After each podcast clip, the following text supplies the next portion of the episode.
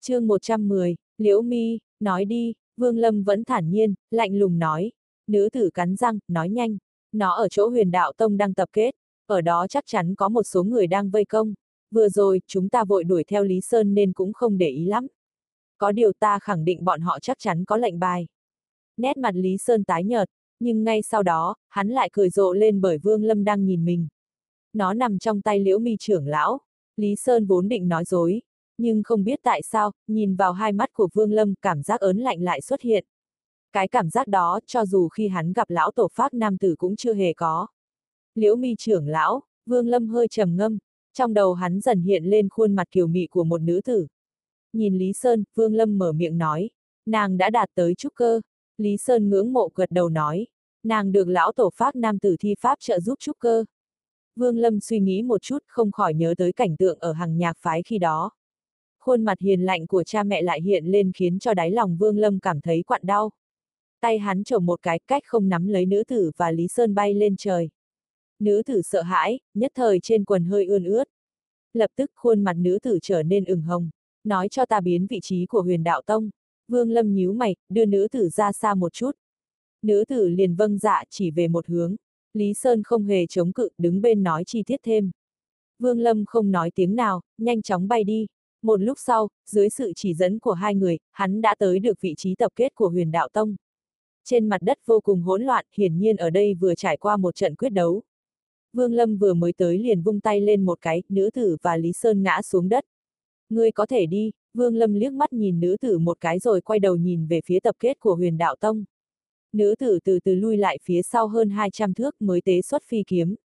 Sau đó, nhanh chóng đạp kiếm quang, bỏ chạy với tốc độ nhanh nhất. Lý Sơn, ngươi gọi người của Huyền Đạo Tông tới đây đi. Ta chỉ muốn lệnh bài, không muốn giết người. Vương Lâm lạnh lùng nói. Trên trán Lý Sơn đầy mồ hôi, cười khổ lấy từ trong túi chữ vật ra một cái ngọc giản, đặt lên trán. Một lúc sau, hắn ném nó về phía trước. Ngọc giản hóa thành một tia sáng, trong nháy mắt biến mất. Một lát sau, trên mặt đất chợt tỏa ra một quầng sáng trắng.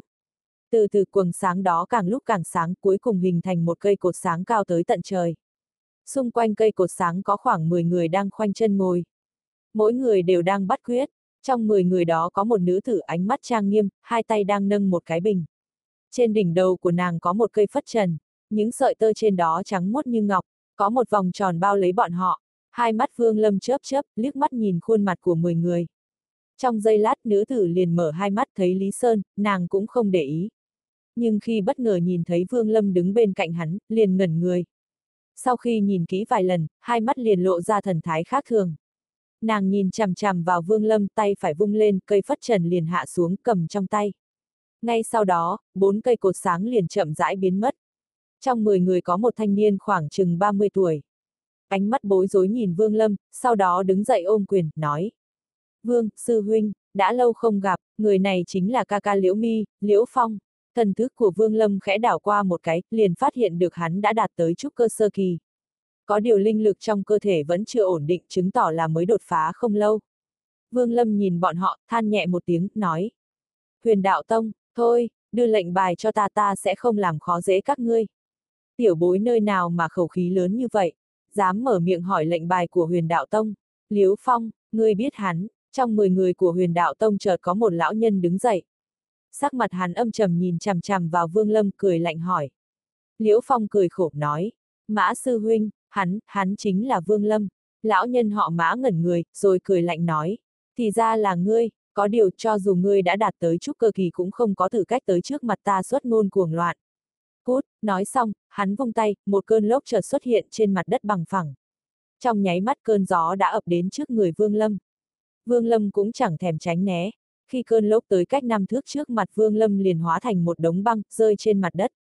Cùng lúc đó, một luồng lục quang chợt lóe lên. Thân thể lão nhân họ Mã hơi run, trên ngực xuất hiện một vết thương to bằng miệng bát. Toàn thân biến thành băng điêu, tuyệt khí mà chết. Vương Lâm có một cảm giác được từ sau khi linh lực trong cơ thể biến dị, trong lòng hắn như có một luồng sát ý. Có nhiều lần hắn suýt không thể khống chế được, lục quang lại lóe lên, phi kiếm tỏa hơi lạnh ra chung quanh. Mũi kiếm vẫn hướng về phía Huyền Đạo Tông, nhưng nếu nhìn kỹ thì có thể thấy trong lúc phi hành, thi thoảng phi kiếm lại có chút dừng lại. Có điều, mỗi lần đều bị Vương Lâm cố gắng khống chế. Đám đệ tử Huyền Đạo Tông đều biến sắc, Liễu Phong đứng im mà lòng phát lạnh. Trên trán hắn chảy đầy mồ hôi, trong lòng hắn vẫn lặng lẽ lấy Vương Lâm làm mục tiêu để mà vượt qua. Hơn một năm trước, dưới sự trợ giúp của Pháp Nam Tử Trúc Cơ thành công, hắn nghĩ rằng mình đã vượt qua Vương Lâm. Nhưng đến bây giờ, đối phương chẳng những đạt tới Trúc Cơ kỳ, hơn nữa tu vi lại càng thêm khó lường. Mặc dù, Mã Sư Huynh có tu vi Trúc Cơ trung kỳ, nhưng vẫn bị đối phương dùng một chiêu giết chết. Không biết bây giờ tu vi của Vương Lâm đã đạt tới mức độ nào. Cứ nghĩ tới điều đó, Liễu Phong lại càng cảm thấy sợ hãi. Liễu Mi chẳng biểu hiện gì ra ngoài nét mặt, sau khi liếc Vương Lâm một cái thật sâu liền lấy lệnh bài trong túi trữ vật ném cho Vương Lâm. Từ đầu tới cuối, nàng vẫn không nói một tiếng, nhưng hai mắt nàng vẫn nhìn chăm chú vào khuôn mặt hắn. Sau khi thu lấy lệnh bài, Vương Lâm liếc mắt nhìn Liễu Mi một cái, sau đó xoay người bay lên trời. Thoáng cái đã biến mất vô tung vô ảnh. Một lúc sau, Liễu Mi mới thu hồi ánh mắt thở dài. Mặc dù phong thái của nàng vô cùng hấp dẫn, nhưng trước mặt Vương Lâm lại không có chút tác dụng. Sau khi về tới động phủ, Vương Lâm lấy ra năm cái lệnh bài. Sau khi suy nghĩ một chút, hắn chẳng hề do dự bóp nát bốn cái. Hắn chỉ để lại một cái cất vào trong túi trữ vật.